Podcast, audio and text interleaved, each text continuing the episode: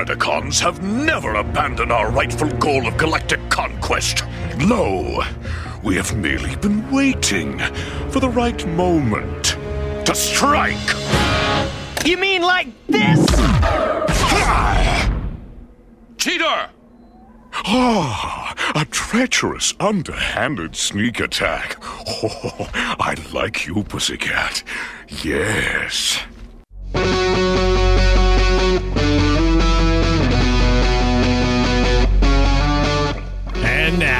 From the Emerald City of Seattle, it's the Mike Seibert Radio Podcast. Your home for pop culture, Transformers, independent artists, interviews, Transformers, and stuff and things. Also, sometimes Transformers. And now, here he is, the creed that always rises to the top, Mike Seibert.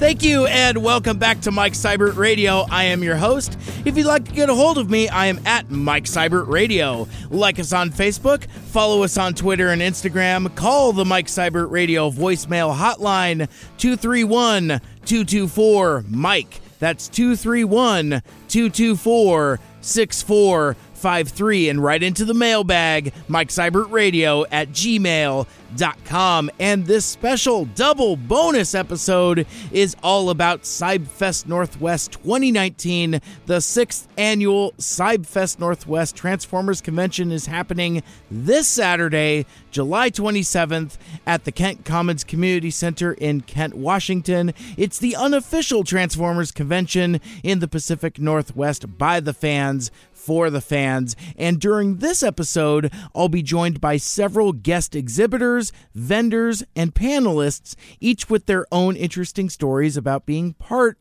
of the Pacific Northwest Transformers fandom. All that more on this all new episode of Mike Seibert Radio. But first, let's kick things off with some shout outs.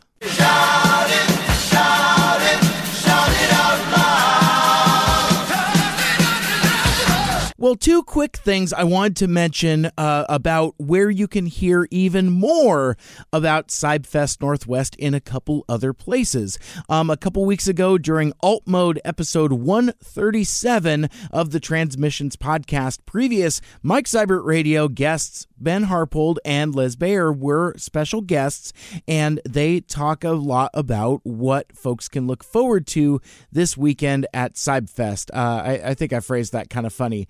Uh, so Liz and Ben were guests on Transmissions Alt Mode episode number 137. Uh, that happened uh, also while I was on vacation. Uh, they were also guests for the uh, mainline episode of Transmissions as well. But uh, during 137 of Alt Mode, uh, it was it was all about Cybfest, and it was really fun to listen to. And you know, I, I may have to steal a couple of Yoshi's interview question ideas because those those were really fizzy and got a lot of really cool uh, Anyway, that was a that was a really fun episode, and uh, will give you a lot of insight and information um, about Cybfest Northwest that you're not going to necessarily get during this episode uh, because I'm I'm using this as a platform to highlight uh, some of the um, exhibitors and some of the other folks uh, that uh, uh, that will be participating in Cybfest this weekend.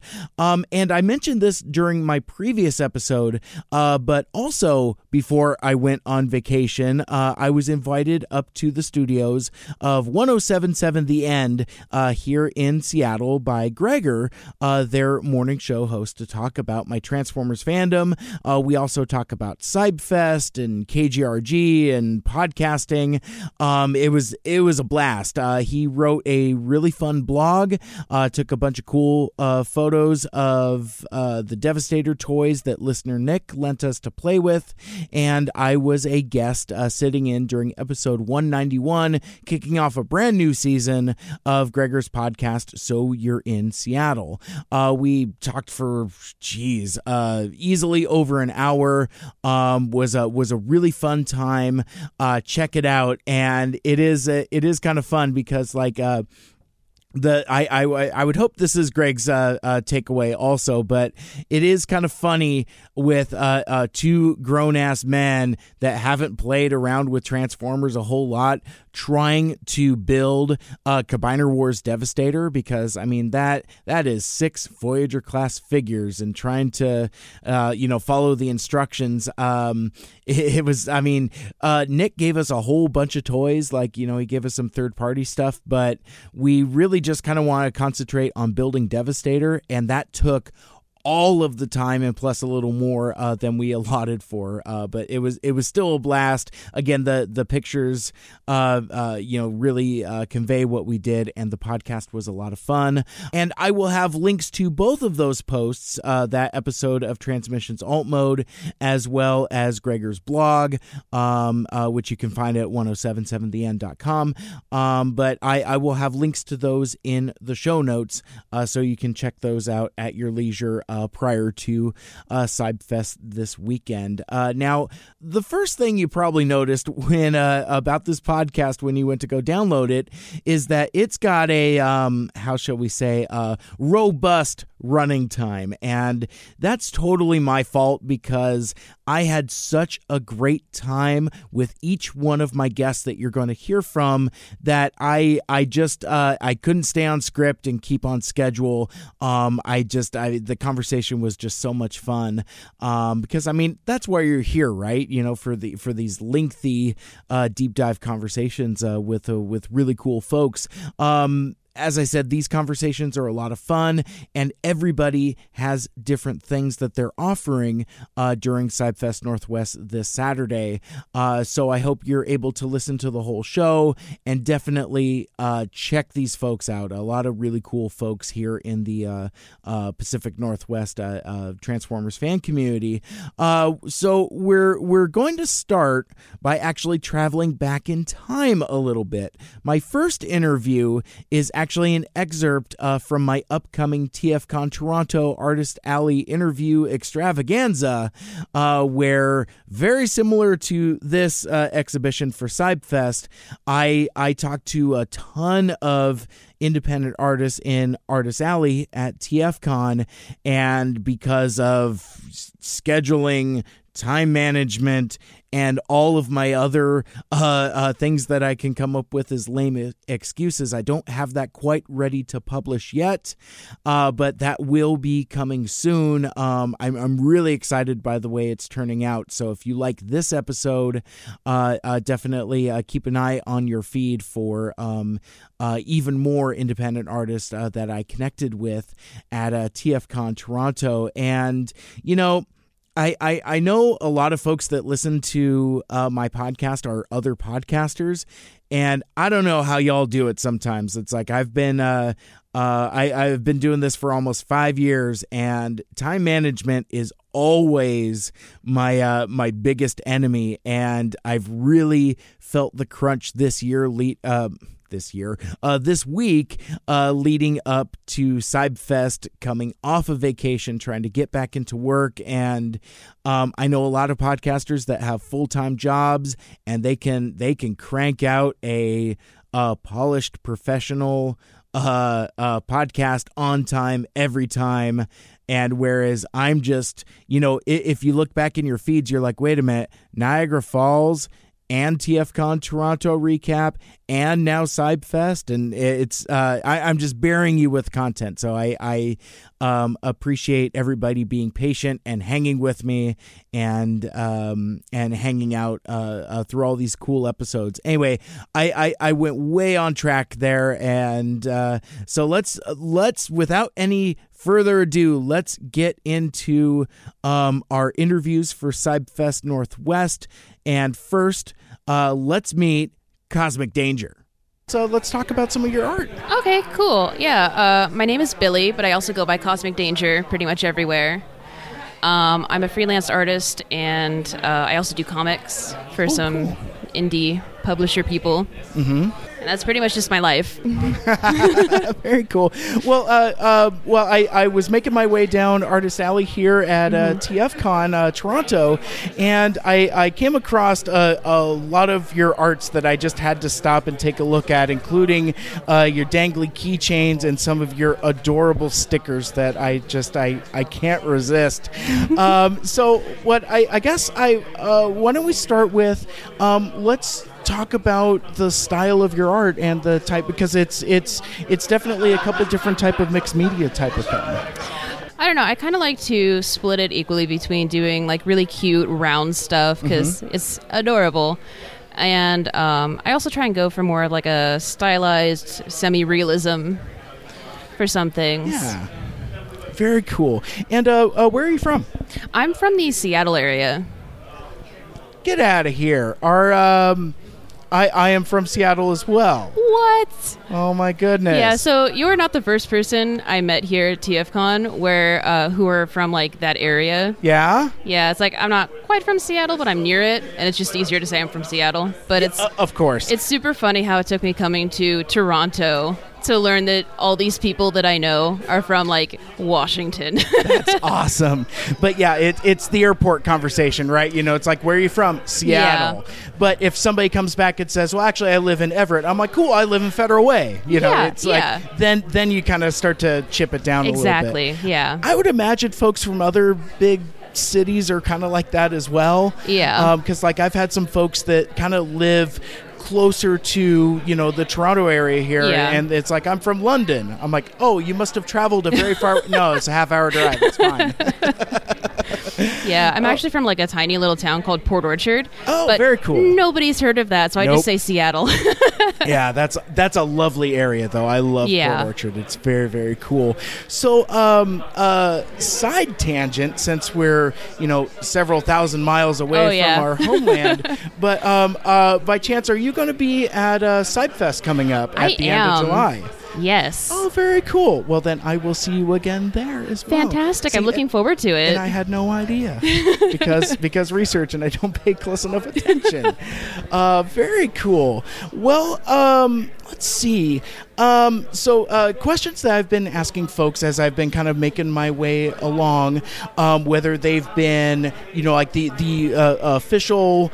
Um, you know, commissioned artists for the big comic companies or um, awesome fan artists, uh, like a lot of folks that I'm meeting down here. I like to ask them kind of what um, um, kind of what what your biggest challenge is getting your art out there for folks to see. Mm-hmm. Uh, the second arm of that is kind of what uh, what's the dream, you know, kind of what what your ultimate goal is, and then finally to round that out, uh, what advice you might have for folks that would be uh, interested in pursuing their own artistic interests and pursuits. All right. Okay. So, start with the first one. Um, Yeah. The biggest challenge in getting my stuff seen is learning how to play the social media game. Because there's no real set rule, and you have to find like what works for you, and that's so hard to like learn as you go. Because a lot of it is luck, straight up, and um, just trying to like hit that lucky streak and um, find out what you're doing. That's the biggest issue and the biggest hurdle because I don't know what I'm doing. I'm just here trying my best. Well, I mean that's the thing. I mean we're all fans, right? You know, Yeah. whether whether we're we're goofy podcasters or we're fan artists, you know, trying to you know uh, get our names out there and trying to you know make a couple bucks along the way. It's Mm-hmm. yeah. I mean we're we're all fans. We're all here for the same stuff. Yeah, exactly. And um, I guess I would say my dream is that I would love to do like covers and maybe some like interior work for some bigger names. You know, like I would just love to do that so much. Um, and I'm sure I'll get there eventually. But uh, and I guess uh, my advice would be don't stop Yeah. because I know that there are. I, I have friends who get so discouraged just because, um, you know, it can take time. You know, and it's like just don't stop. Find something that you love doing and keep doing it because you love it, not because you're trying to reach an end goal. The end goal will get there. You just have to keep going. I love that. Um, so what what is it about Transformers fandom specifically that that that is your outlet for your art? I would say that it's everyone is just so friendly. Like you know, I've I've been in a few different fandoms, mm-hmm. sort of over the years, but Transformers, it's like from the moment that I got interested in it, people have just been like so warm and welcoming and supportive.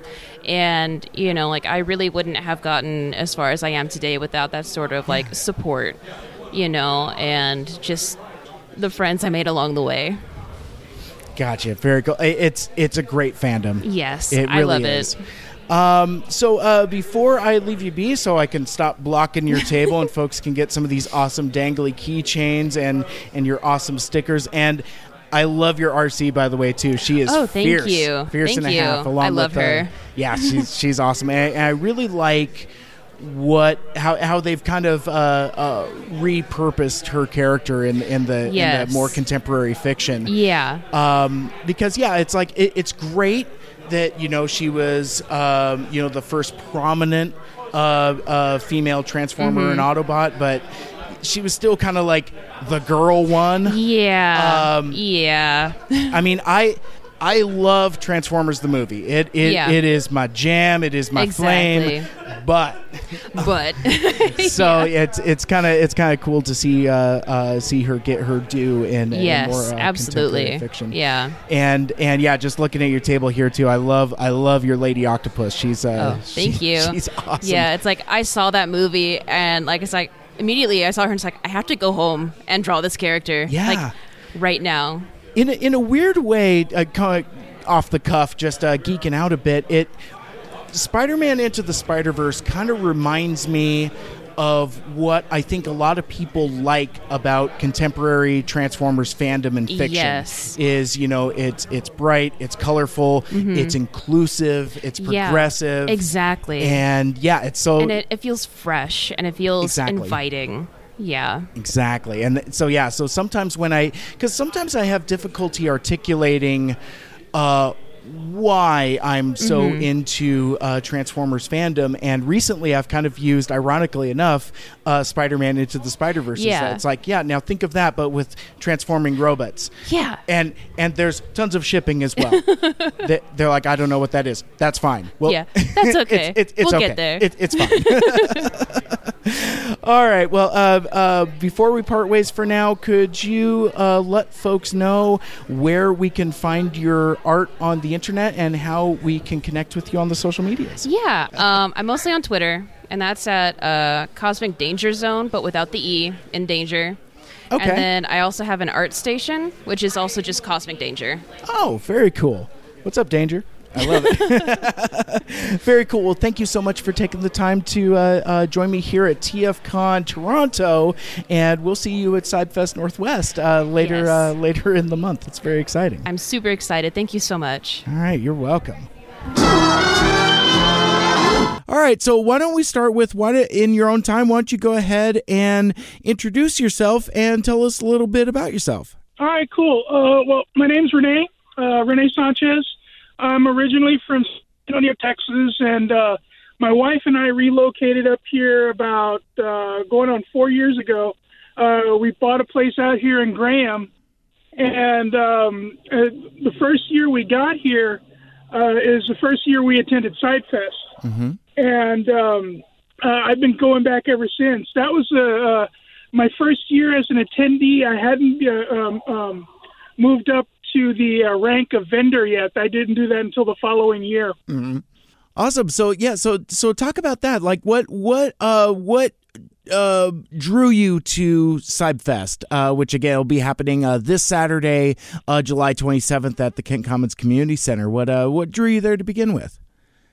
Well, I mean, I've always been a a big Transformers fan. I started out uh, uh, watching a lot of anime when I was really young. Uh, one of the first shows that I really got turned on to was uh, Battle of the Planets, uh, which is uh, uh, it's uh, known as Gatchaman in, in Japan, and uh, Science Team Gatchaman, and uh, that's kind of the thing that kind of uh, started me off. Um, and a- a- after that, I just kind of got into uh, anything Japanese, Japanese related, Shogun Warriors, um, uh, Speed Racer, um, Godzilla. I'm, I'm a huge Toho freak.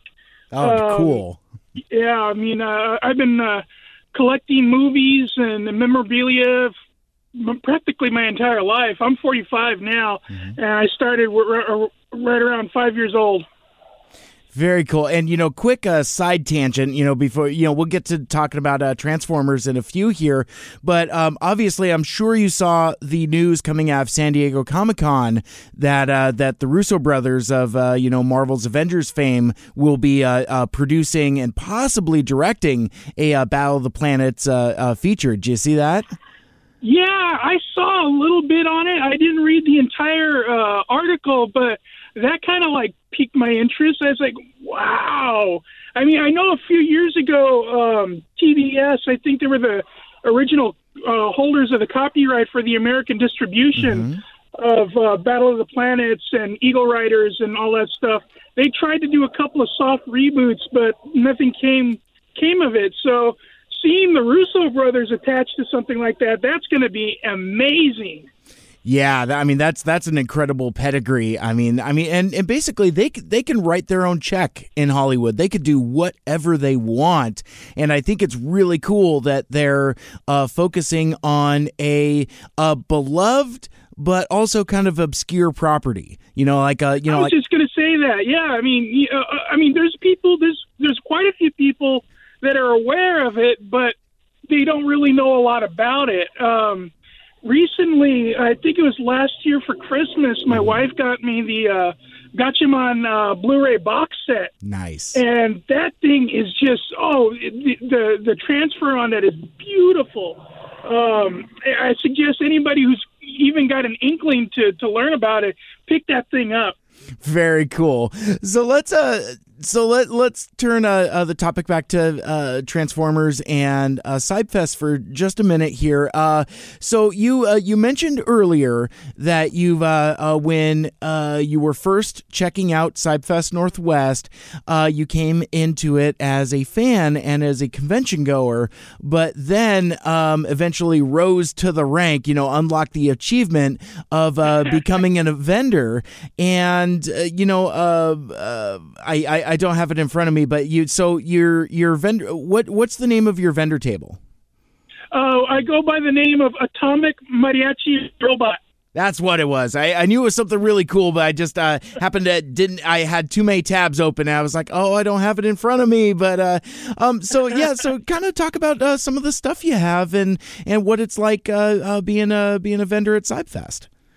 Oh man, it, it, uh, the, when I started vending um, here, Cybfest was the first show that I I, I, got a table at, um, and I've been going for the last three years as a vendor, and I've been. It's one of those things. It's the highlight for me for the entire season uh, is is that Cybfest show.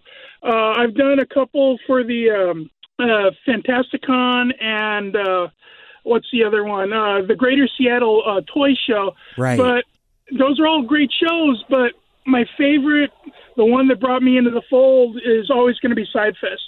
Uh, I'm always going to have a love for that show, mainly because of my love of Transformers, my love of all things Japanese. Um, but uh, yeah, I'm always going to be there. Uh, if not as a vendor, I'm definitely going to be there every year as a as a, a supporter and uh, um, and just a, just a general fan. You know, uh, it's a great place to go. This year, they just announced. Uh, well, I won't say just, but it's been part of the uh, uh, um, uh, feature for this year. Is uh, um, uh, David Kaye, um, the voice of Megatron from Beast Wars and Beast Machines, and uh, the dragon from uh, uh, The Night Begins to Shine from the Teen Titans Go show. Oh, there you Uh, go. Yeah. I love that guy. I love his voice. Uh, I've been a big fan of David Kaye since uh, well j- since Beast Wars. Um, Sure.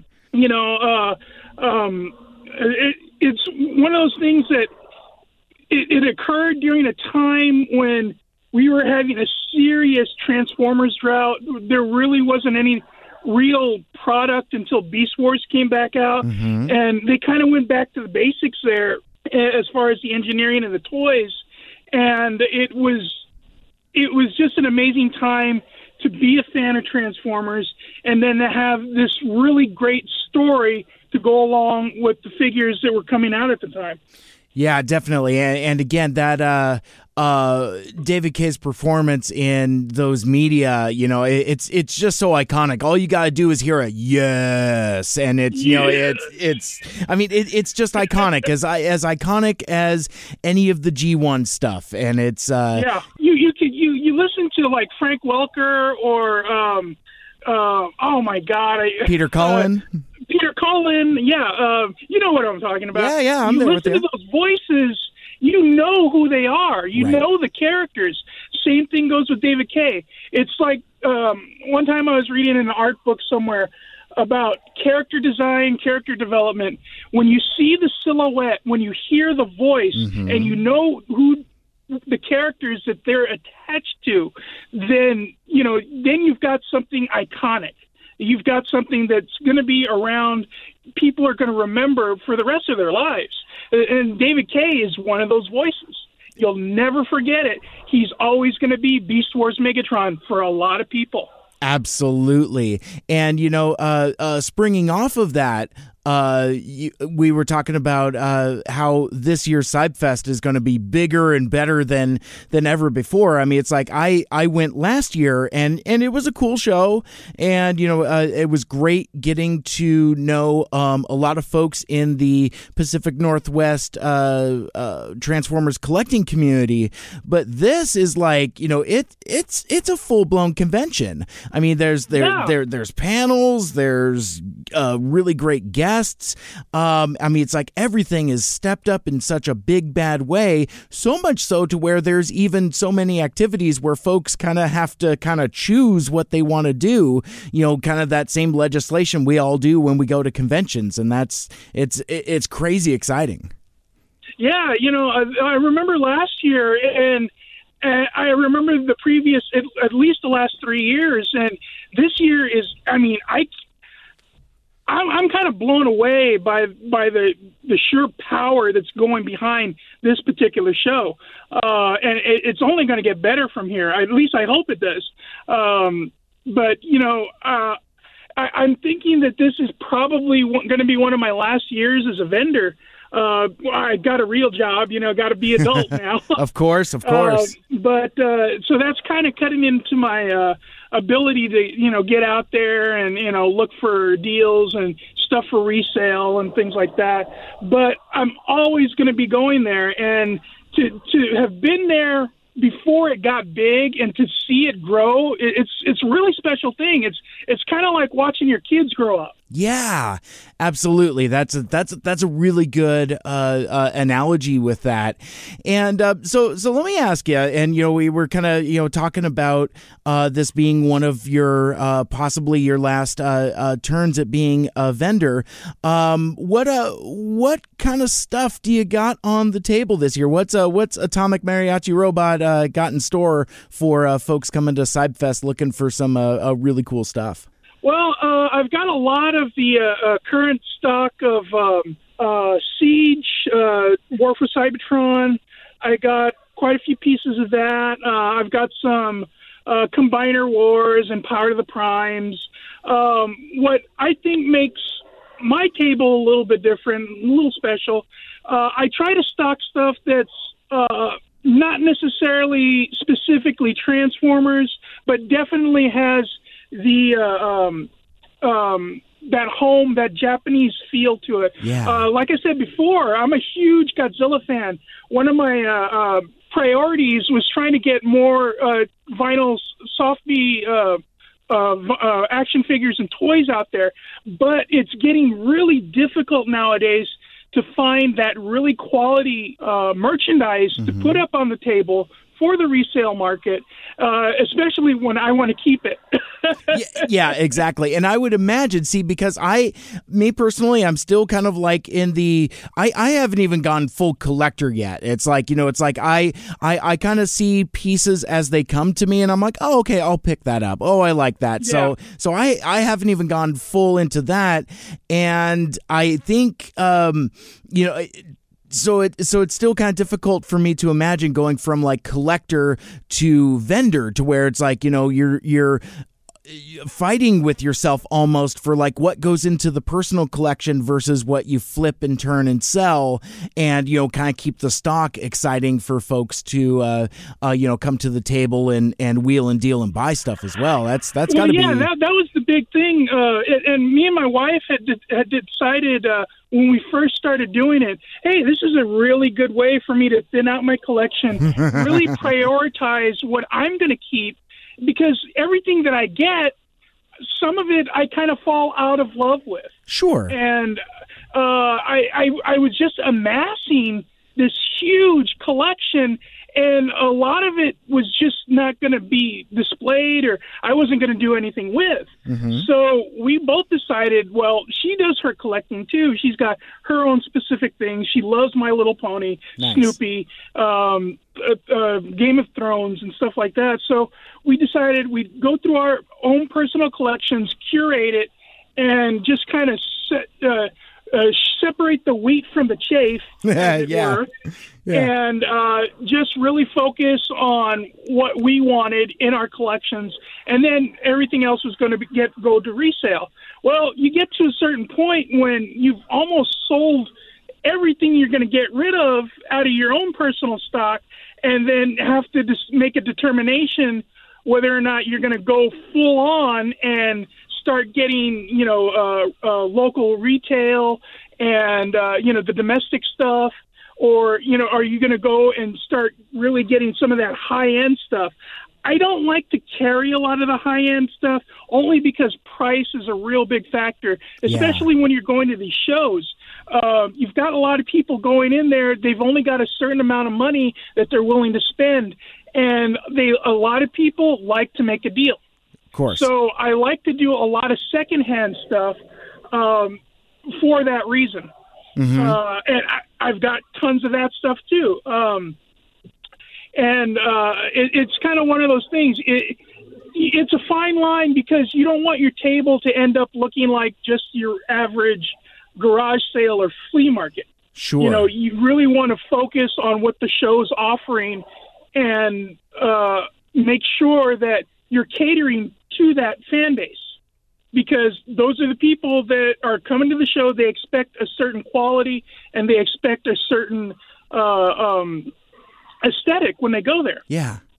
Yeah, that that makes sense. And you know, I I, I remember I I uh, came by your table last year when I, when I was at Cybfest uh, as I was breezing through, and I I think you nailed it because like you have a really good variety of uh, packaged brand new stuff, but also some like you know really cool, uh, you know like uh, maybe hard to find you know secondhand type of stuff. It's a it's a very yeah, good variety. th- There's always the third party, the uh, the uh, fourth party knockoffs, and you know, in, in knowing the difference of what you have and what you're trying to offer people, and then at the same time trying not to you know throw sand in their eyes and make them think they're buying something that you know you want to be forthcoming Yeah. and make sure they know what you're selling and you know it's all it's all about being above board and making sure that the the customer knows what they got and that's that's kind of I feel I have a responsibility especially when you're dealing with the third party and fourth party stuff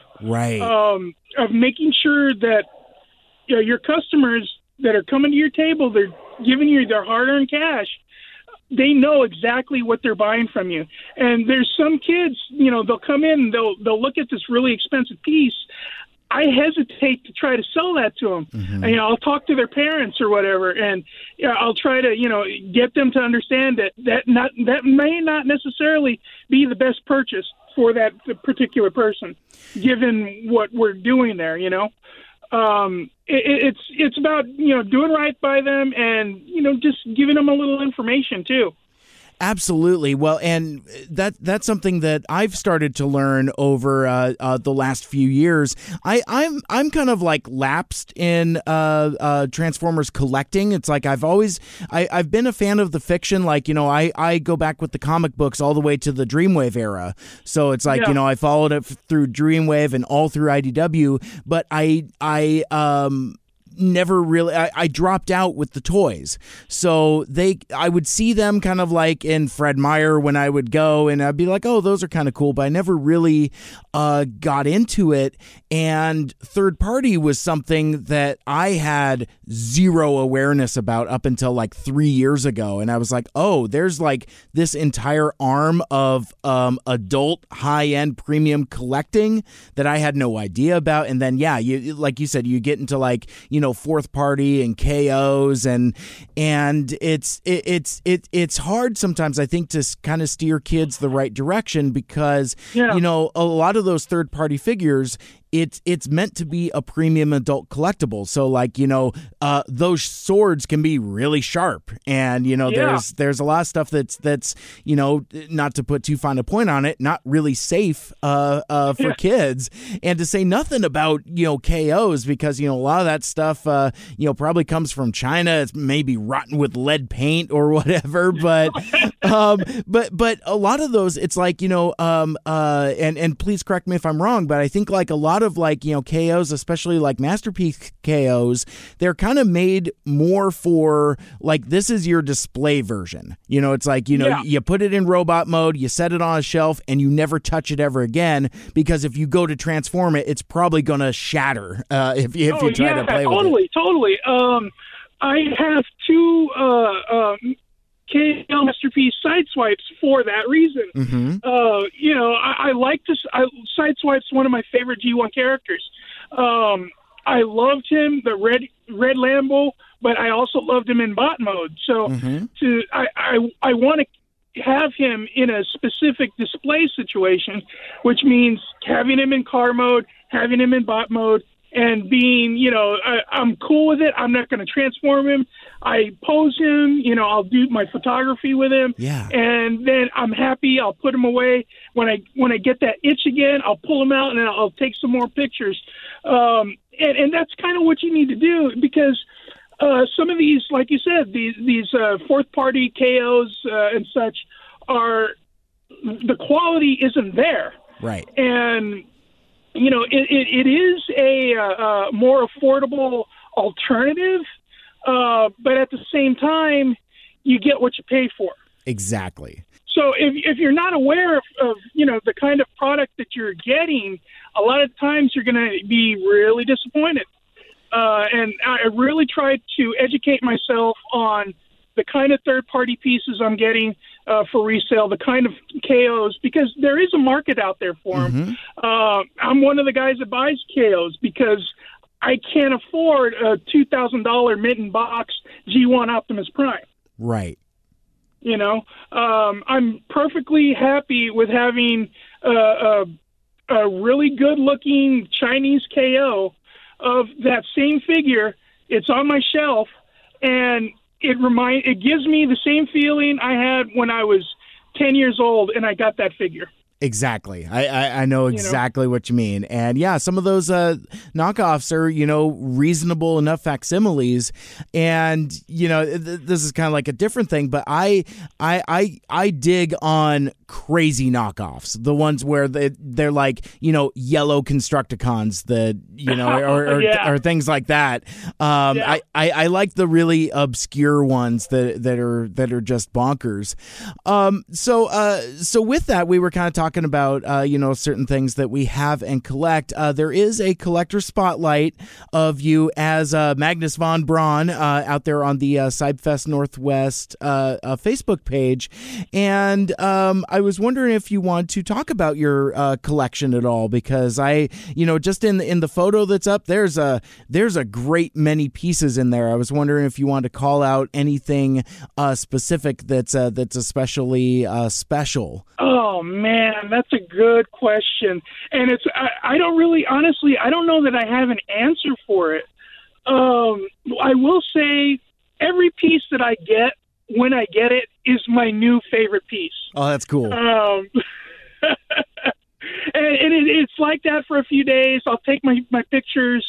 Um, I've got literally thousands of photographs of pictures on my Facebook page and in my Instagram uh, of stuff that I just take all the time. It's not just Transformers. I'm a really big uh, collector of three and three quarter inch action figures. You know, like your classic Star Wars, um, uh, your X Men lines. Um, what else? Uh, You've been GI Joe, um, and then anything really, really obscure. Um, like um, my, my original three and three quarter Battlestar Galactica, my Black Hole Vincent figure. Um, uh, I'm huge into robots, so uh, I've got literally 75 astromech droids from Star Wars. Oh my gosh, that's awesome!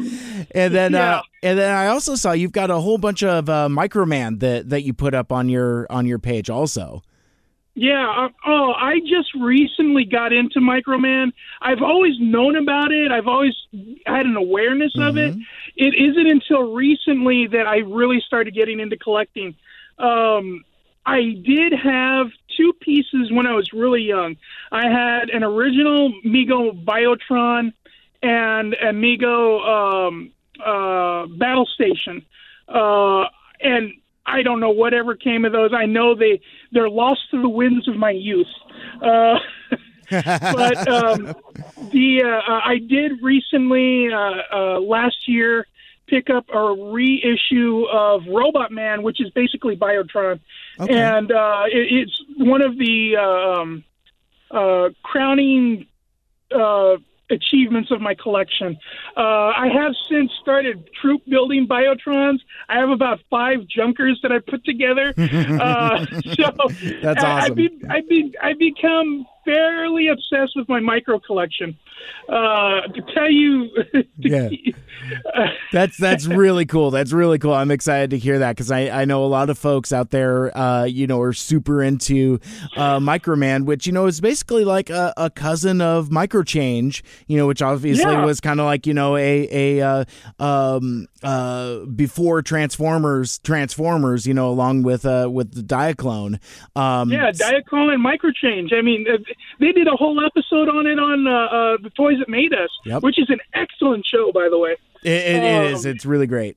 It's very very um, cool. But uh, um, you know, I love the connection, and for me, that is ninety percent of the love of Micro from Transformers, because to me, it's part of the same family, Mhm, yeah. and uh, it's very interplayable, and it, it's just it's so it, it feels special when I have my G1 blaster and Perceptor with my uh, uh, some of my micro figures because they belong together. That that is the scale they're supposed to be. Yeah. and it's real. It's really interesting just to see them and to see how Perceptor has a third uh, secret. Mode that we didn't know about here in the states he's got little treads on him Yep. uh, that make him look like a tank you you transform him and he can fit a microman into uh, uh, into him to make him uh, a pilot. Yeah, because like his chest flips down, and when you transform him, it's kind of like a cockpit. You know, kind of kind of similar to like uh, the Dinobots and the Insecticons, where you know those little compartments was you know uh, not where to put your contraband. It was to put a little uh, uh, Microman figure in there. They were Yeah, supposed to be uh, cockpits. that's actually that's from the Diaclone line, exactly. which are the small, uh, little, uh, barely one inch figures. Uh, so you know, microchange and Diaclone. I mean, it, it's so interwoven with the entire mythos of Transformers. Mm-hmm. Uh, you can't have them with you know one without the other, in my opinion. Exactly, exactly, and I think that's what makes uh, the history of the Transformers so interesting. Is that you know it was all of these different uh, toy lines that Hasbro just happened to license from Japan, cobbled them all together, uh, and you know, went to the Marvel Comics folks, and they were like, uh, "Can you like make a fiction out of all this?" And yeah, it's it's Bob Budiansky. Absolutely. The- he was a genius. He he really he, he he's responsible for my love of Transformers. Mm-hmm. Uh, I am a huge G1 uh, Marvel Comics fan. That that comic book, uh, I had a subscription from issue six all the way to issue eighty, and I still Sweet. have. Uh, I was missing maybe 10 issues, which over the uh, course of the last couple of years, I have completed. And I have a complete run almost I would probably say 90% of that run are the original books that I had on subscription Mm-hmm. when I subscribed directly to Marvel. That's wow that that is really cool and you know some of those uh, late run books were kind of hard to find because you know the book was kind of on its way out so print Oh, yeah, runs were totally. pretty lone uh, yeah i mean like issue 80 in particular is pretty tough to find at a decent price it's a that's an expensive book Yeah, I think that one I have actually two copies of. Sweet, very cool. Um, so uh, so moving on, there there were uh, a couple other things I wanted to uh, wanted to ask you about before uh, before we close out here, and uh, obviously you can check out uh, Magnus von Braun at his Atomic Mariachi Robot Table at Cybfest Northwest. Again, that is this Saturday, July twenty seventh at the Kent Commons Community Center. Doors open for general admission at eleven, and if you had the opportunity to pre-register, you can get in at ten. And again, tons of uh, cool activities. Uh, CybFestNW.com is the website. So uh, the the full schedule has been printed, including when uh, when you can see uh, Scott and his Bumblebee car, and all the panels, and all of the other uh, cool stuff. It's going to be an incredible show.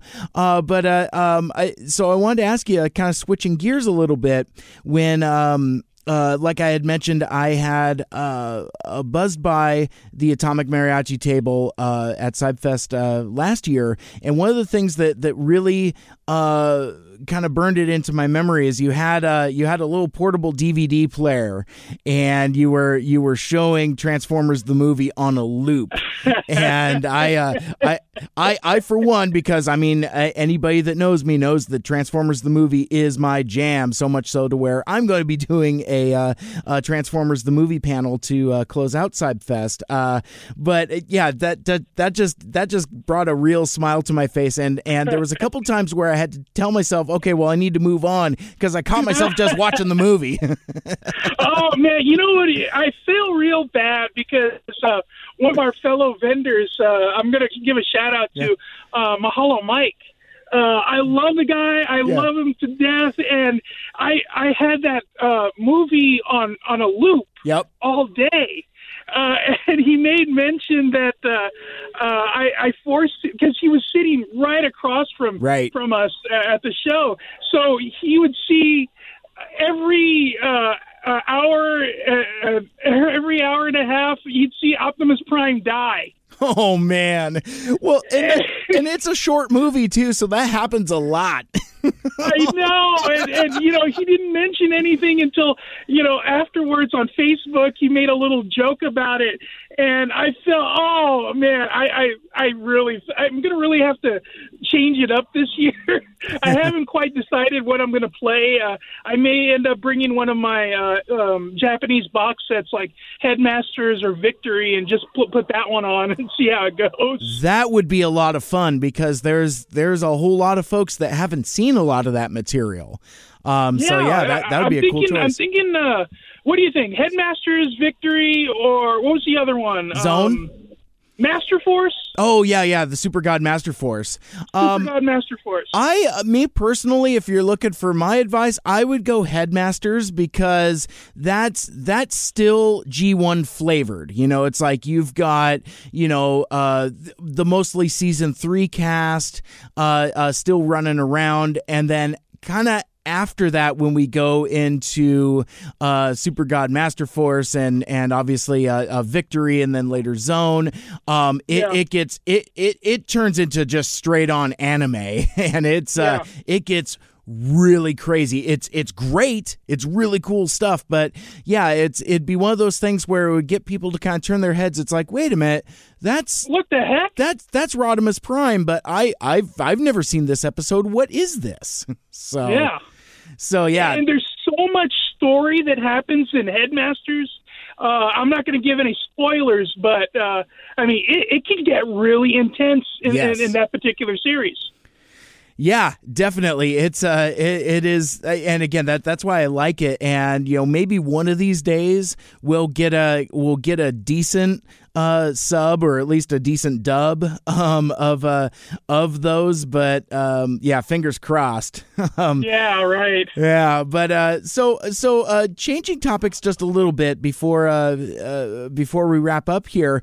Um, one of the one of the things that I noticed when I was uh, uh, connecting with you on social media after uh, Cybfest Northwest is you uh, uh you're really into music and and specifically metal. You were doing something I, I forget what it was off the top of my head, uh, but you you were hosting like a, a metal show on on like uh, internet radio, and I was wondering if Oh man, that was last year. I totally Yeah. forgot about that. That was on uh, Gimme Radio.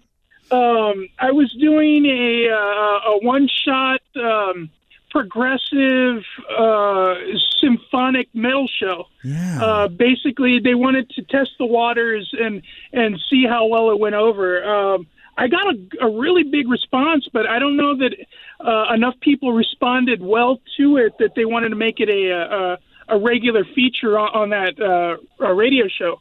Uh, it's a really great uh, internet radio. It's free.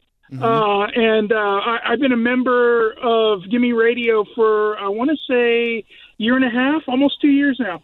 Oh, very cool. Um, so yeah, I was just wondering if you wanted to uh, pop any of that open. Is there you know particular music that that you're passionate about or influences you? Anything uh, anything you want to shout out on that side?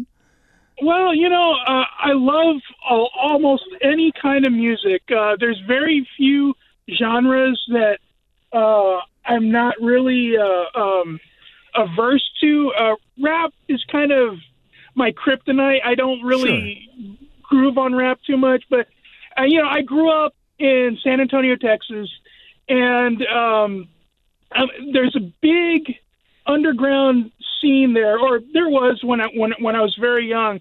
I grew up with listening to uh, uh, radio personalities like uh, Joe Anthony, the um, uh, Lyle and Han. Um, these were all uh, uh, Debbie Alcacer, the Electric Lady. Yeah, yeah. Uh, if it wasn't for that cat, we wouldn't necessarily have gotten the exposure of the new wave of British metal at the time. Um, so metal for me is where it's at. That's what I've been listening to pretty much my whole life, and mm-hmm. it cradle to grave for me. Awesome, very cool. So uh, this this has been an absolute pleasure. Uh, you know, kind of getting to know you a little better and uh, hearing about uh, the cool festivities that'll be happening at uh, Cybfest this Saturday, and of course the uh, Atomic Mariachi uh, Robot Table, uh, where uh, where this this might be your last run. So you know, if you wanna if you wanna get uh, you know some really cool stuff, uh, you definitely gotta make it to the uh, Kent Commons Community Center. Um, on Saturday. And before we part ways for now, uh, could you let folks know where they can connect with you on the internets and the social medias, and anything else that uh, that you would like to uh, shout out, and anything you'd like to promote? Oh, sure. Um, uh, check me out at Magnus von Braun at uh, Facebook and uh, on Instagram, Magnus von Braun six six six. That's so metal. I love it. And actually, let me, I, apologize for for interrupting, but um, uh, where where does that where does the name come from, Magnus von Braun? Because that's you know. Well, um, actually, it goes back to my love of science and rocketry. Uh, have you ever heard of a man named uh, Wernher von Braun? Yes, but I can't tell you what his claim to fame was. It's like it's like the name He- sounds familiar. He was an Axis power scientist who defected to the United States. Oh, and it, he was the one responsible for the V two rocketry science that was going on at the time. Without that man, uh, NASA wouldn't necessarily exist in the form we know it today. wow. Um, his full name, I believe, was Wernher Magnus von Braun, and um, there, there's a lot of history there, um, especially for people who are really interested in science. Um, when we went over there during World War II, when we got him and a whole cadre of uh, um, Axis power scientists, we brought them over to the United States, and they became part of our uh, uh, think tank, uh, science divisions here in the states, and um, uh, there, there's a lot of interesting stories behind that. Um, as far as the science goes, he's kind of the godfather of modern rocketry as we know it. Um, and with, without his influence and and research, we wouldn't necessarily be where we are today uh, as far as the technology goes. That's really cool. Very amazing history. I, I didn't know any of that. That's really cool. I, I appreciate you sharing. Um, oh no, you know, I always encourage people to educate themselves. You know, that's what the, you know. One of the things we we fail to forget uh, the internet is vast and there's tons of resources there. Uh, we just gotta, you know, mine it and use it. Absolutely. Absolutely. Educate yourself. I, I really appreciate that message. Well, uh, again, this is this has been an absolute blast. Uh, you know, really, really enjoyed getting to know you and hearing all about all of the cool stuff and things. And uh, before I let you go, um, any uh, any parting thoughts you'd like to to throw out there? Uh, the only thing I'll I'll say is this: uh, I can't wait for Saturday to come around y'all come by, see my table, uh, mm-hmm. Atomic Mariachi Row, and I can't wait to see everybody there. Very cool. Yeah, it's it's it's going to be so great. It's going to be really really cool. I cannot wait for Saturday. I agree with you. Well, uh, uh, thank you so much for taking the time to jump on uh, the podcast with me, and we will see you on Saturday. All right, Mike. Thank you. You're welcome. Have a great night, and we'll uh, we'll talk to you, you later. Too, brother. You've heard what Mike thinks. Now tell him what you think on Facebook, Twitter, and Instagram at Mike Seibert Radio. It's a it's a it's a great day to be talking to folks about Cybfest. I I just got off with uh, with Magnus von Braun, and we're uh, yeah. So yeah, it's just it's just really exciting, uh, getting all hyped up for uh, for Cybfest happening this Saturday. Oh yes, I'm I'm ready for it, and can't wait to get it all started. Excellent. Well, um, so as uh, as we go, uh, why don't you go ahead and start off by introducing yourself and tell us a little bit about yourself? Okay. Um, my name is Michael Robinson. I am known it, when I do the selling at Cybfest. I'm known as I run a little business called Mahalo Mike Blind Bag Bonanza basic premise of this of the idea is I take bag I take figures that I have in my collection that I just for one reason or another don't see in my want to be in my collection anymore, and I blind bag them for an extraordinarily low price and let people randomly pick. They could be worth the price that they paid, or usually usually a lot more. Um, I am been a collector of what I call big freaking robots because I don't collect just Transformers. Okay. I, um, I I got old school Godaikin and Chogokin figures.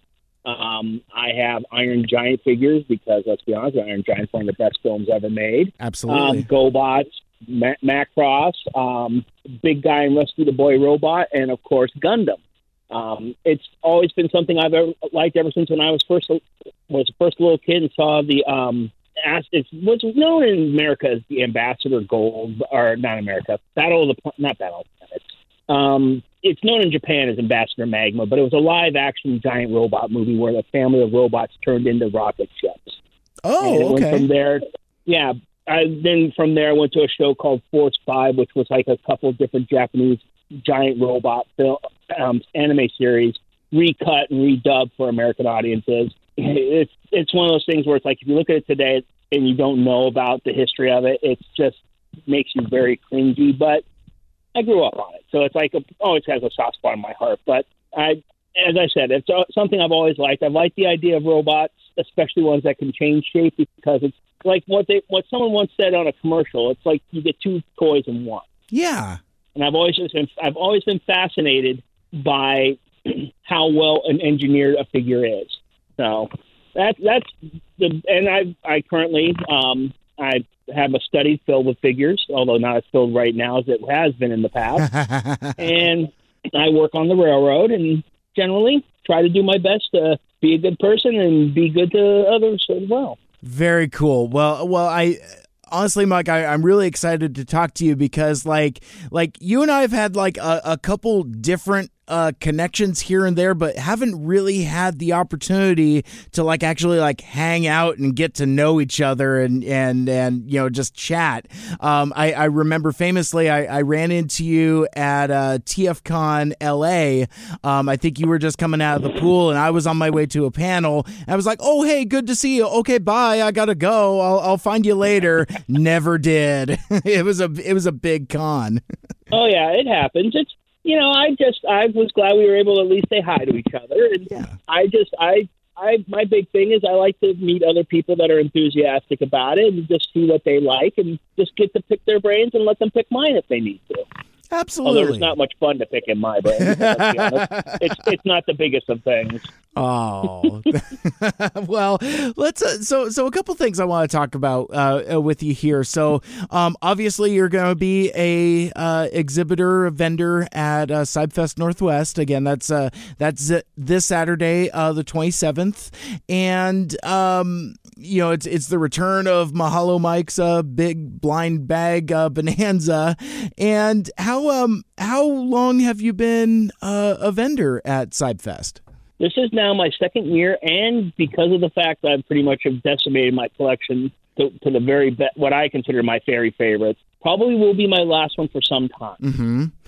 Well, and I And I, oh, anyway. Well, uh, yeah, sorry, I, I didn't mean to interrupt you. I just, uh, well, I was going to say it's like I, I remembered even after last year because I mean, uh, uh, Mahalo Mike's Blind Bag Bonanza was a huge hit at Cybfest last year, and I guess I hadn't realized that that was your your first year of doing it because it was just you know it was just a lot of fun at your table there, and I had remembered you saying it's like, well, you know, I I went through pretty much all of my stuff, so yeah, I guess uh, you know maybe maybe this is the end of Mahalo Mike, and then like you know like like a phoenix from the ashes, uh, you started posting on and off a couple months ago about like, well, hey, you know, I I found some stuff. We're doing the bags, and and much to the delight of you know the the Pacific Northwest uh, Transformers fan community. Yeah, well, I, I'm to be quite honest. A part of the reason why I decided to actually do it this year was because you kind of put the idea back in me and say, hey, why don't you try again? I mean, it was great. It was fun. And truth be told, it is fun. I, I don't go into this like a lot of other sellers. I like, it's more about the experience for me. Sure. I, I, I, if I wanted to, I could probably sell almost everything I got for, uh, for- and that I sell at the convention for Mhm. a lot more. But I don't because it's more. I want to promote why I love this stuff, and I want to, and I want people to enjoy themselves. I want people to have fun. I don't want them to think of this as an investment. I want them to think of something that they can have and play with if they want. They, they can display if they want and enjoy themselves with it. Mhm. And it's just it's something you don't see very often anymore because everybody's like, oh, it's all about the money, and it's like, yeah, I can get I get that, but I'm more about just I want people to have fun. Yeah. Well, and I think sometimes as, as collectors, we forget that this is a hobby and hobbies are supposed to be fun. Yeah. I mean, there's all these people. I mean, I'm sure you've seen it on different groups Sure. and different get-togethers. One thing people get all mad about is if there's a re-release, all of a sudden, oh, their collection's worth nothing. And it's like, I never went into this thinking that it was an investment. I have friends of mine that freak out. I kid you not. When I open things up and pull them out, I'm one of those types. I have Sure. to, in general, pull eh, pull the item out and play with it. There's some items I don't pull out, and it's not because I'm trying to save them for later. It's just I didn't have room for them at the time. But I wanted to make sure I got them because they were something I liked, and that's what it's about. It's about mm-hmm. enjoying. To- it's I have more than just toy figures. I have statues. I have stuff like that. It's Sure. about the enjoyment of the items, and yeah, it's fun and dandy to enjoy it all by yourself. But sometimes you need to share it, and sometimes you need to let others enjoy that as well. And that's what I, that's where this all came from.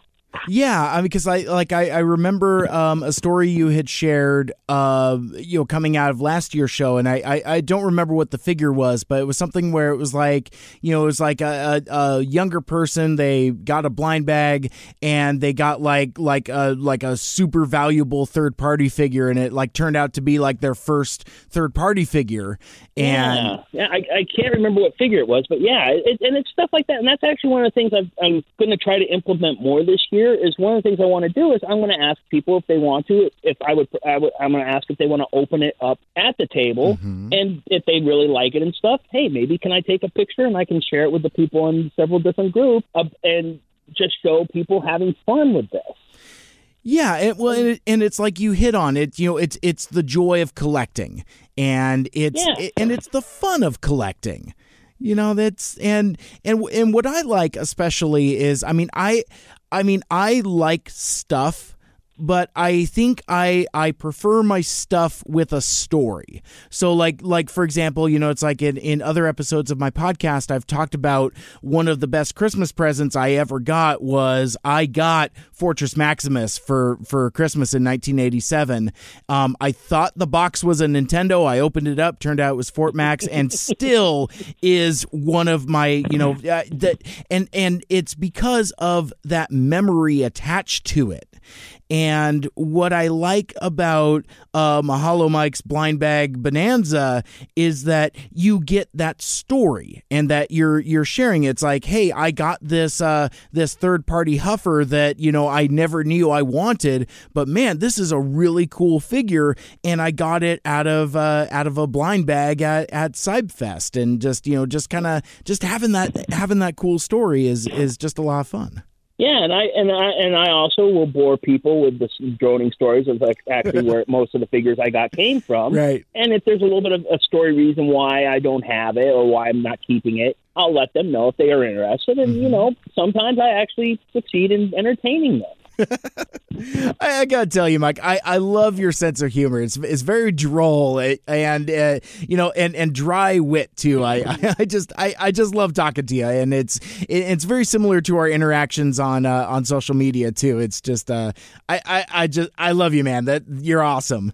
Uh, Thank you. I, I try to I try to you know, I'm I've tried very hard to just bring something a little bit better to the world. Yeah, and it sounds so hokey, but the fact of the matter is, I'm one of those. You know, it's fun. I'm a little tangent, if I may. Sure. I'm one of those that grew up with Mister Rogers, Jim Henson, and all that. yeah. And I that and JP Patches, and you know, and those people formed who I am at my core. You know, I try I try not to be a malicious person. I try to be very open to everybody, and I believe that you should try to be good to help others be good. hmm Uh, it, it sounds hokey and it, it sounds silly, but the fact of the matter is, that's what I believe. Yeah, and as as I said, I mean that that's that's as noble as it is sweet, and I think I, I think we need more of that in this world. I mean, especially the way things are today. You know, um, I uh, you know I just uh, I think it was just this morning I I watched the uh, trailer for the the Tom Hanks uh, Mister Rogers movie. The uh, um, uh, I forget what the title of it is, but yeah, it's just like they the the theater owners have got to like hang uh, hand out boxes of uh, uh, tissues, uh, Kleenex when uh, when when people go to see that movie because there's not going to be a dry eye in the house. That uh, I, I was getting choked up just watching it. Yeah, I'm going to be quite honest. This is going to be on my list of movies. I really can't watch it with anybody else unless I really, really trust them or care about them. Sure. Yeah, because and, yeah, it it looks amazing, and I just I saw and that's kind of I've been thinking about that, and as I said, it, I've been re. There's a show, a uh, series on YouTube that was talking about the history of Jim Henson, yeah, and I really did not want to watch the last episode because I knew it was coming. I was I'm old. I actually remember being in high school right before I graduated. It was actually about a month before I graduated when I heard the news oh yeah, yeah, and it was weird because all these uh, it was you know you're a teenager you're a teenager you're a senior most people in the class that actually heard about it they got teared up Mhm. because you know you try to be as cool as you can but you hear something like that someone that touched your life that way you can't help it right. Yeah. sorry for being maudlin about that for a second no, no, and and and I appreciate you bringing that up because I I see you posting about um, about Jim Henson and about the uh, uh, the documentary uh, quite often. So, and, and that's and, and that's another one of those folks that you know the the the world is just uh just a, a little less happy now with a little less bright with uh without folks like that in the world. Um so let's uh so let's let's kind of flip on the air a little bit and and talk about uh, stuff that will make folks happy. And and uh so there's um uh, there there's two different styles of blind bags that uh, that Mahalo Mike will have at the table. Uh, do you uh, um, you want to talk about the the two different levels and and maybe kind of talk about the uh, without spoiling anything, maybe like some of the type of stuff uh, that that folks might uh, encounter if they if they take the blind bag challenge. Yes, I can. I will gladly do that. There is much like I did last year. The opening the lo- the lower level bag, not quality but price, Right. is there will be five dollar bags, and those are mainly for the most part chug size figures. But there are several that are a little bit larger than that. Um, most of those, in general, run between Generation One up to the current run of Transformers um, Hasbro lines. But there are a few third party figures, and there are part there are a few surprises in there that I've tried to do. As I said, I, I in general with with my bags, I try not to. They may not have all their accessories 100. percent Sure. I, I tend to be notoriously bad for losing missiles. but one of the things I'm actually doing with this is I actually have been digging around, finding all my spare weapons and stuff that I don't have anything, any figures that I know attached to them, and I'm bringing them. And if people see a, fi- a missile that they need for a blind bag, or if they just see a missile they need for a figure that they have, feel free to grab it. You know, I'm, it's not doing anything other than gathering dust in my drawer, so I might as well share it. And um, so that's what the thirty dollar bag or the five dollar bags. The other size bag I'm having is a thirty dollar bag, and this was became something out of necessity Okay. because I realized I had two options. I could put everything as a five dollar bag, limit what I was going to put out there, and there are some things, or figure sets, that really probably should not be broken up. Hmm. I'm, I, I that may be a hint at what you may find. Right. Um, and so I figured, okay, if I'm going to do that, if I'm, I was going to originally, I was, I'll be honest, I was thinking maybe fifty dollars but then I'm like going, Sure. okay, that ruins what I was trying for.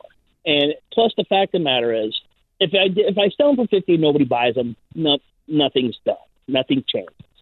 So I put them at thirty dollars, which I feel is a good, nice, low price, and enough for people to take a chance, but enough money to make it feel like it's worthwhile. Right. And in there, you will there will be um, a lot. There will be bigger figures, obviously, because the size of the bags are about the size of grocery bags compared to sandwich bags mm-hmm. or lunch bags.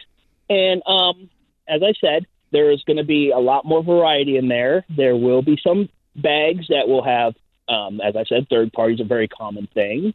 Um, again, G1 figures, some figures that are in boxes, because as I said, some figures I just wasn't able to get out of the boxes. And there's a, as I said, a large variety. Some of them are worth more than others, which um, that's part of what makes it. Because you might get a figure that's worth about forty dollars or something from a thirty dollar bag. You may get a figure that's worth possibly over a hundred. Wow. It's it's just. Oh, I'm, I'm not giving away anything with that, by the way, but you may want to again draw your own conclusions. Um, I, and here's the one the one rule I do have that will be enforced is you can look at the bags, but you can't pick up the bags Okay. before you purchase. And the reason why I did that la- and last year what I did was I, I padded the bags to make everything look the same Right. because a lot of people equate weight with how much a, uh, how much a figure's value is to them. Sure. And and I, this year I decided to go the opposite and not add any padding whatsoever. So there will be some bags that are really big, full looking, and they may be with, like I say, an Ener- a Transformers Energon figure or something, for example, because they usually had big figures. mm-hmm. Or it could be a bag that looks like it doesn't have anything in it, and it could be, say, something from oh, random choice, something from the Transformers Collectors Club which if you've ever if you've ever followed that, you know those are very hard to find, but they don't they aren't usually that big. But again, as I said, random choices.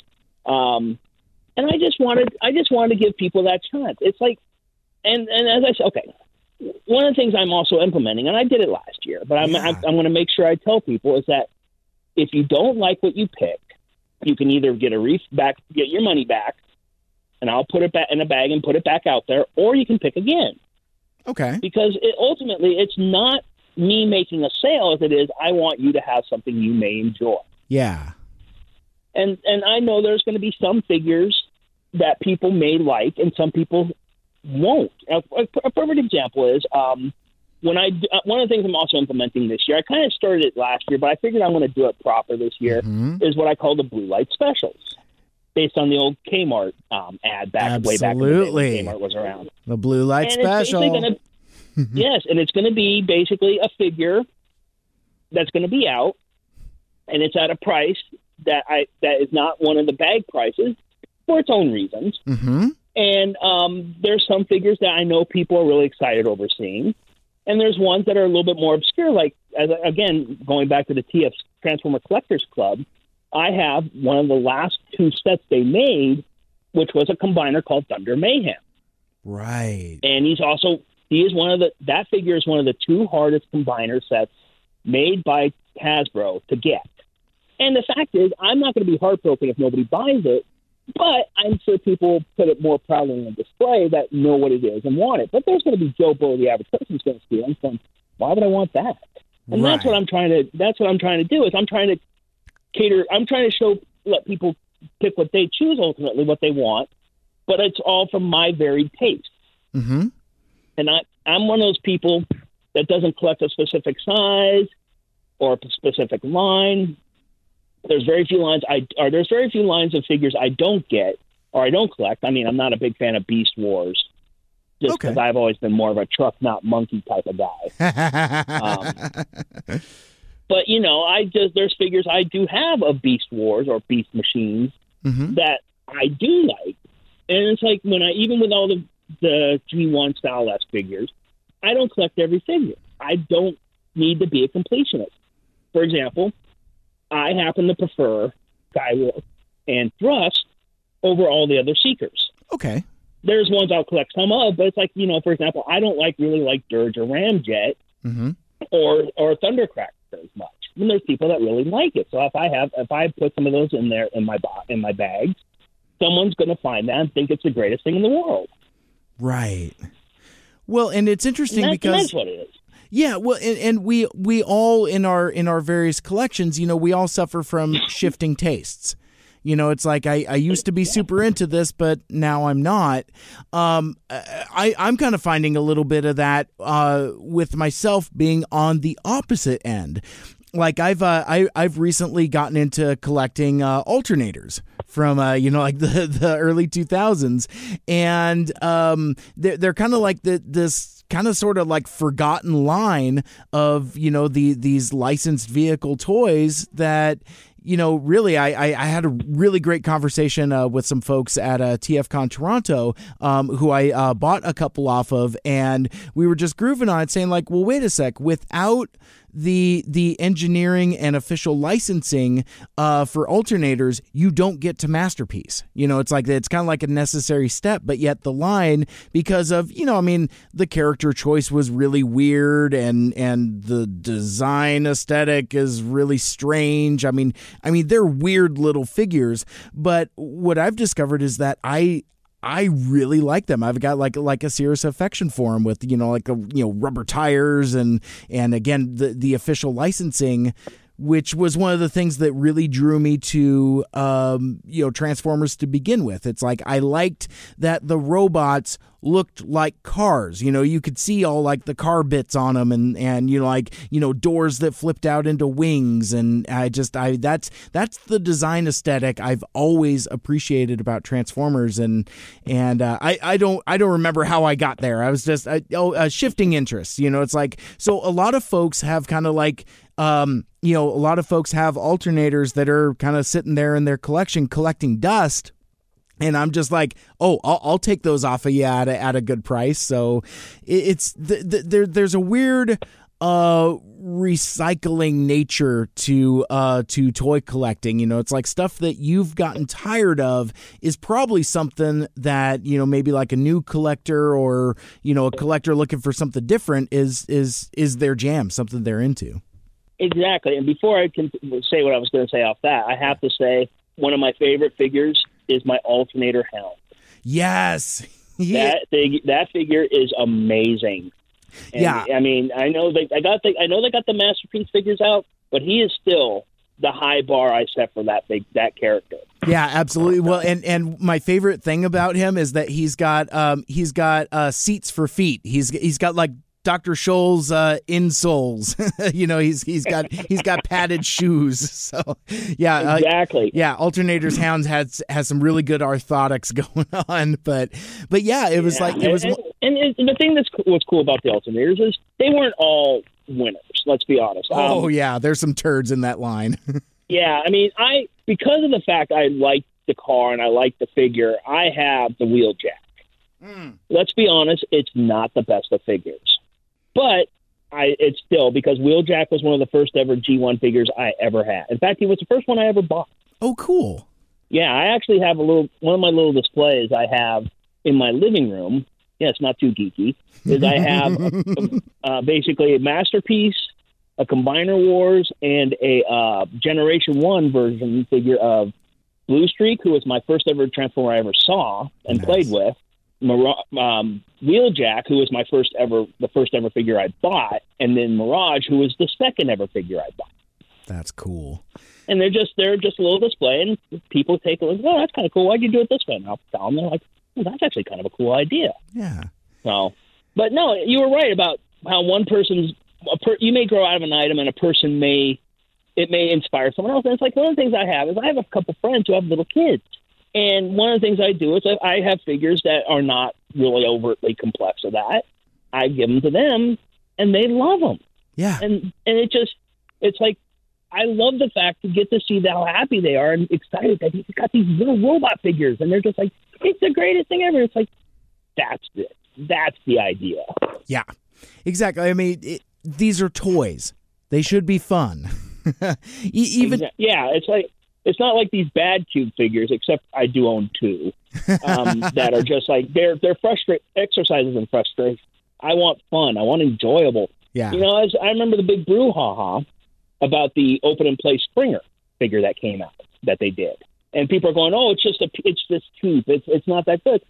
You know, it's not the best maybe to say compared to a fan toy version of the figure, but the fact of the matter is, I'm not a big Springer fan, but I find myself playing with this thing when I'm sitting on a computer waiting for something to download ah, okay. just because it, it's it's it's interest. It's not too complex, and the forms are are fun to just kind of hold and make little weird helicopters playing with them.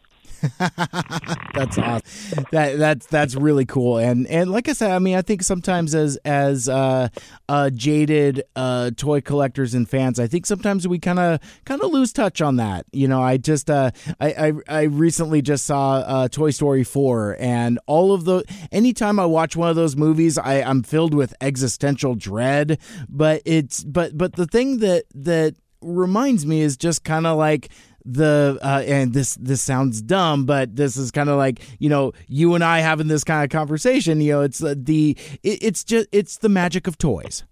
You know, it's it, I mean there there is something transportative about a plaything that you know it, it it puts you in a different headspace and you know and and in the case of Transformers, you know it connects you with one of the most welcoming and inclusive and fun fandoms out there. Yeah, because let's be honest, for a long time, a lot of us were made fun of, and Yeah. you know, hey, now get nowadays it's like people love this stuff, even though we do all tend to still hate Michael Bay Transformer figures or, or movies, not the figures so much, because I actually Yeah. like some of the figures. Gotcha. But no, it's just you know we. I'm and I'm kidding by the way. I'm not. I I well, I don't really like the Bay movies, but that's just personal preference. Um, but no, it's just the fact of the matter is it's they can toys in general connect us because 99% of the people in the world have had some of some way or another, and they and because of the way the world is, a lot of people probably one way or another recognize some of the stuff. Sure. and you know i'm i'm not one of those types that likes to go oh well you like this but it's not that that's not the best one. You know hey people like different things or like different things of the same property. Mm-hmm. you know there are people that love the cybertron line for example and there's people who like the as i said beast wars you know but the fact of the matter is, we still, in the end, we all still love the same thing in general, and we have stuff to talk about with it. Right. There's some rivalries and stuff, but it's more. I think in general, it's more good natured because it's like you know I make fun. I, for example, earlier I was kind of making fun of Beast War stuff, but the Yeah. fact of the matter is, I may make fun of some of that stuff, but the fact people like it, and I'm happy that they like that because it gives them something to talk about, gives them something to do, gives them something to have fun with, and that's all that matters. Absolutely, and and you're totally right because I I've had a very similar experience myself back when I was not as connected to the fandom. You know, it's like I've I've nursed a, a pretty hard grudge against those Michael Bay movies, but what I've learned is that you know friends that I've connected with, you know, because of like you know their their age or when they entered the fandom or whatever, it's like that's their jam, and I gotta respect that and just be like, well that's not my thing, but I appreciate that it's your thing. You know, it's like you know, kind of, kind of like a, I, I've landed on on this kind of like live and let live approach that I don't think I had when I was kind of more withdrawn from the from the fandom at large. Yeah, and as I said, I I may not be the biggest fan of the movies per se, Sure. but there are several of the figures that I think are some of the best design figures that they did. I mean, a perfect example. While I don't have the original version of the figure anymore from Hasbro themselves, the Hound from um, Age of Extinction was amazing. Even though I call him Bulkhead, Right. Right. it exactly. just it because of the way it, it just the engineering was great to turn a vehicle that was relatively skinny and small into into a big John Goodman esque looking or back in the day John Goodman esque right. Right. And yeah, and it's just stuff like that's amazing. I liked how they made Jetfire. You know, I mean, yeah, everybody expects the white Cybertronian jet or a Macross jet, but the fact is, they took what was always considered one of the coolest of the jets when I was growing up as a kid hmm and made it into a cool looking figure Yeah. and I and I have to like that. And they and they took the added step on some, on some of the, I don't know if they do it on all of them, but the one from um, Dark of the Moon made it so it can combine with Optimus Prime. That was a cool feature. That's one of those things. It's like okay, these guys are taking chances. They're yeah, they may not be ex- as aesthetically pleasing as some of the other figures are, but they're still well designed, well engineered, and there's some that I just find definitely on my on my shelves along with some of the uh, some of the older ones. Sure. And there's nothing wrong with that. It's what you like. Exactly, and, and that's that, and th- and that's what just makes it so fun is that you know, like I, I've I, I've said this so many times on podcasts where my my listeners are probably like uh, just kind of rolling their eyes, but but in in Transformers, I mean, there's something for everybody, and I think that's what makes it kind of special. Yeah, and and as I said, it's like I I don't understand why some people get mad because you don't like it in the way they like it. With Yeah. any genre, with any fandom or hobbydom or what have you. You know, I I love the IDW's More Than Meet the Eye series. Oh, sure. I thought it was probably one of the best and our best um, comic book series I've read in a long time. Mhm. I'm actually going through and I'm I've been buying all the collected works because I didn't read the main line as much, but the the, the more than meets the eye was brilliant. And uh, I'm going to say something that some people think is just blasphemy. Mhm. How they treated Megatron was probably the best portrayal of the character I've ever seen yeah, and because it touched upon the roots that they set up in the in the old sto- old stories of what he originally was trying for, hmm and that they made him more than just a mustache twirling villain. And Exactly. it- and I I actually felt bad when the series ended, and you see, well, you are implied at what his final fate is. correct. And you part of you's going, okay, we know he did this, but did he deserve that? Yeah, and and it and it makes it very thought provoking on terms of like you know rehabilitation and you know just uh I mean again more than meets the eye and Lost Light are just rich with those mature themes, and so I. I was getting those books because I'm a Transformers fan, but there there was a time where I stepped back and I was like, even if I wasn't into Transformers, I would love this series because it's excellent science fiction. Um, Exactly. And it does what good sci-fi is supposed to do. It's like you know, it takes these abstract characters and uses that as a lens to look at what's going on in society and make you think about a thing or two. And what what I enjoy the most about that run of comics is just how how progressive they are. You know, and how it's it's really kicked the door open for you know a, a, an entire uh, arm of the fandom that looks nothing like us you know and and Exactly. I, I just i love that i love being a part of this fandom and sharing that fandom Yeah, and and the fact of the matter is, I one of the things I also liked, and I'm kind of sad about it, but um, I'm glad to see companies like MMC take take care of it. Is you, Yeah. they didn't follow just what the toy line was, which is what in the, like the main storyline, and of course the comic or the cartoons and stuff. They had to push what the figure or what toy was coming out. And I, let's be honest, I, I'm not trying to be cynical or anything, but what they did, but and Lost Light, no, they they there's figures that we'll probably never see yeah based on characters in there, and but it was the characters I liked, and yeah, there's there's there's stuff there that some people may not like because it doesn't fit with their vision of what everything is. But the fact is, Yeah. it, it answered questions that kind of needed answering, mm-hmm and it made sense, and it's like I enjoyed it, Mhm. and. I mean, yeah, there's people that go, well, robots don't have gender anyway, for example. And it's like, they sort of do. yeah i mean they, they kind of introduce that and stuff. It's like, and if they're these sentient beings that have been shown in the past to not be just pure logic, they're going to have emotional reactions, and it's not just negative ones.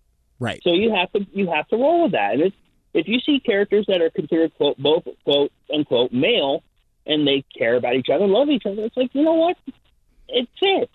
yeah They don't. It's like it's not like there was many fembots when all this stuff started. Now they're. I mean, they're expanding it, which is great. yeah But it's like you know, and it's for example, one of the things I always thought was some of the more subtle touches was the fact that you kind of get to realize that these characters you think are these all, for lack of a better term, masculine, gung ho fighting robots Mhm.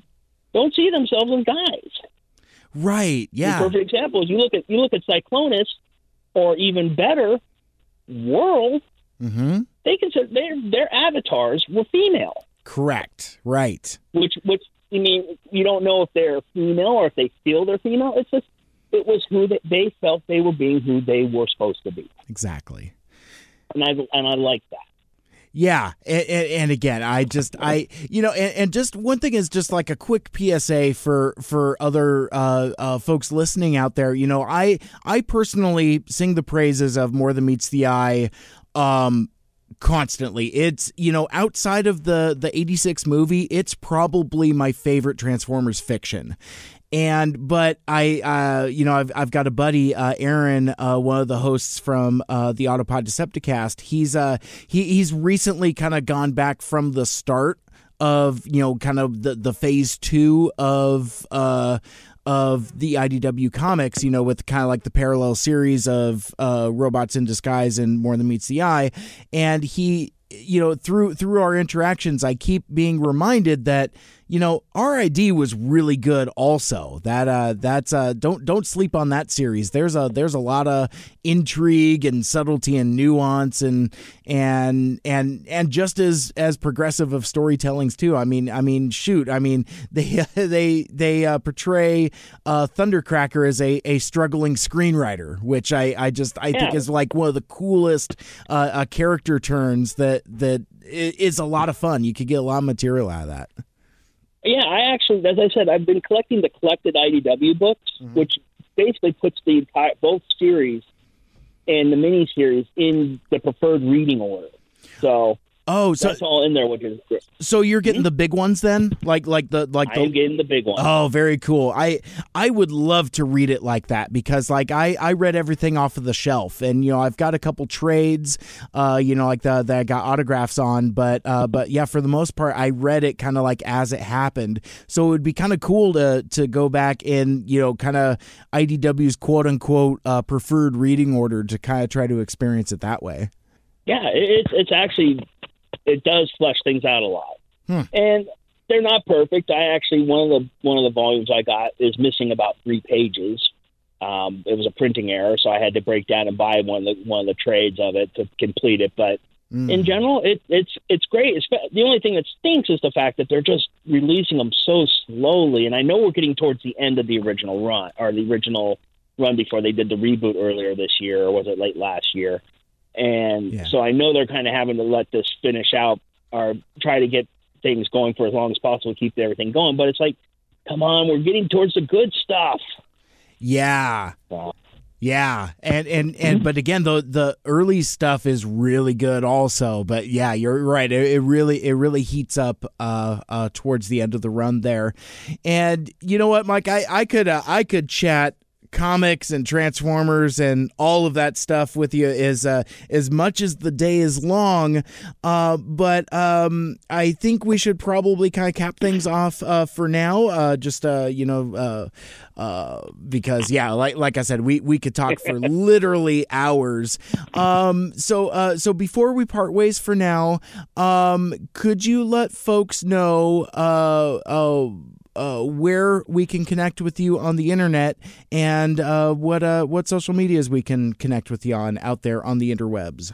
Okay. Well, I I'll be quite honest. I don't use as much as the social media as I once did because I've just I've kind of really realized it's not the best of places to make yourself stay sane. True. Um, how, however, on the Facebook, I do have uh, Michael Michael Scott Robinson, my personal um, profile. I also am on the uh, Pacific Northwest Transformers group. I am in Atomic Mariachi Robots group, which is done by um, Magnus. Pardon me.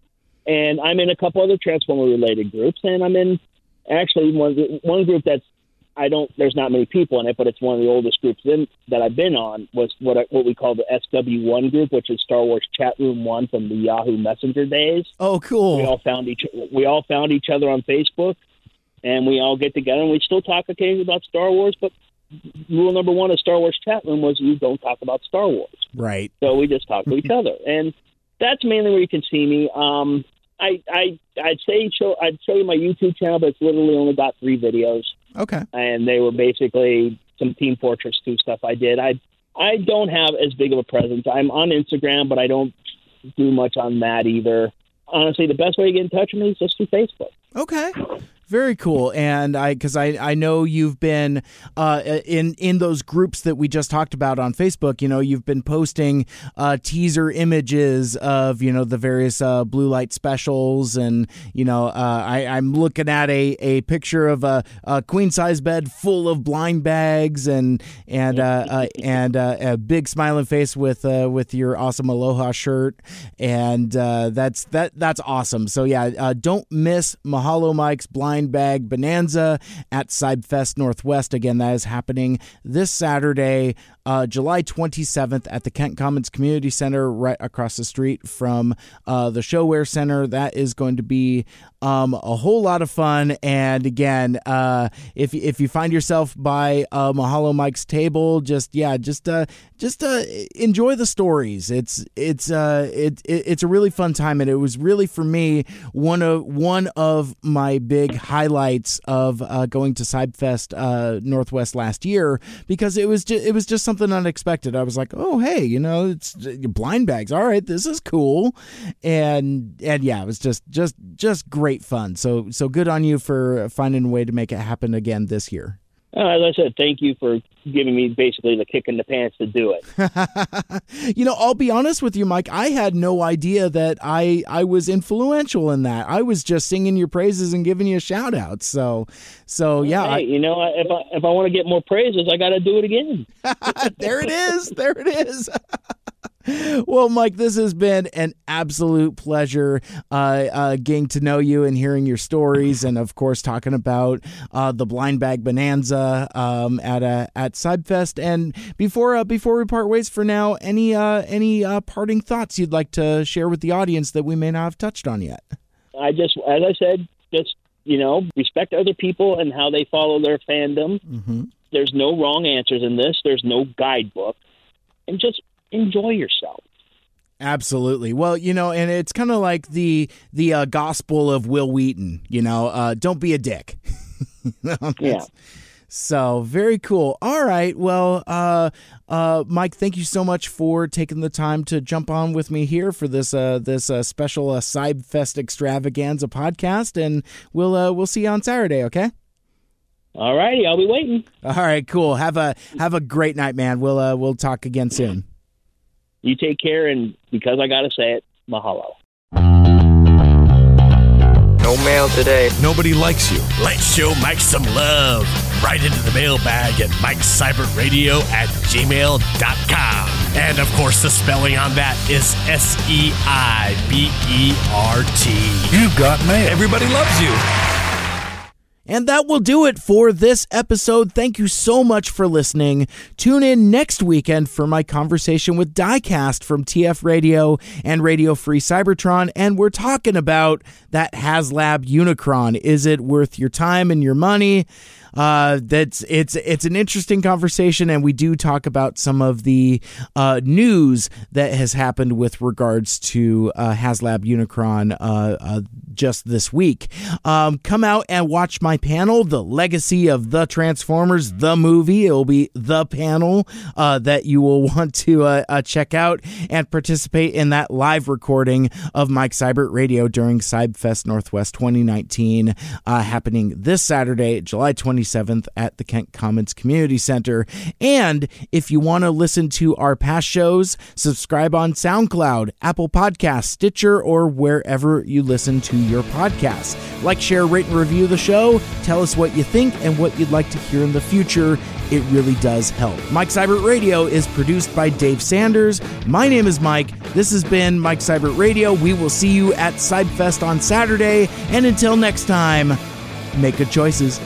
You've been listening to the Mike Seibert Radio Podcast. Follow us on Facebook, Twitter, and Instagram by searching at Mike Seibert Radio. Email us at MikeSeibertRadio at gmail.com. The spelling on that, of course, is S E I B E R T. Call into the voicemail hotline at 231 224 Mike. Once again, that's 231 224 6453. Special thanks to Michael Geisler for our theme music. For more like it, check out ByDoorMusic.com. This has been a Mike Seibert radio production.